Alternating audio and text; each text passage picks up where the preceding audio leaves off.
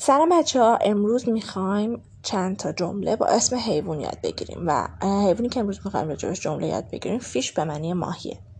شماره یک. موقعی که به یه چیزی شک می‌کنین می‌تونیم بگین there is something fishy about it یعنی یه کاسه ای زیر این کاسه است. شماره دو.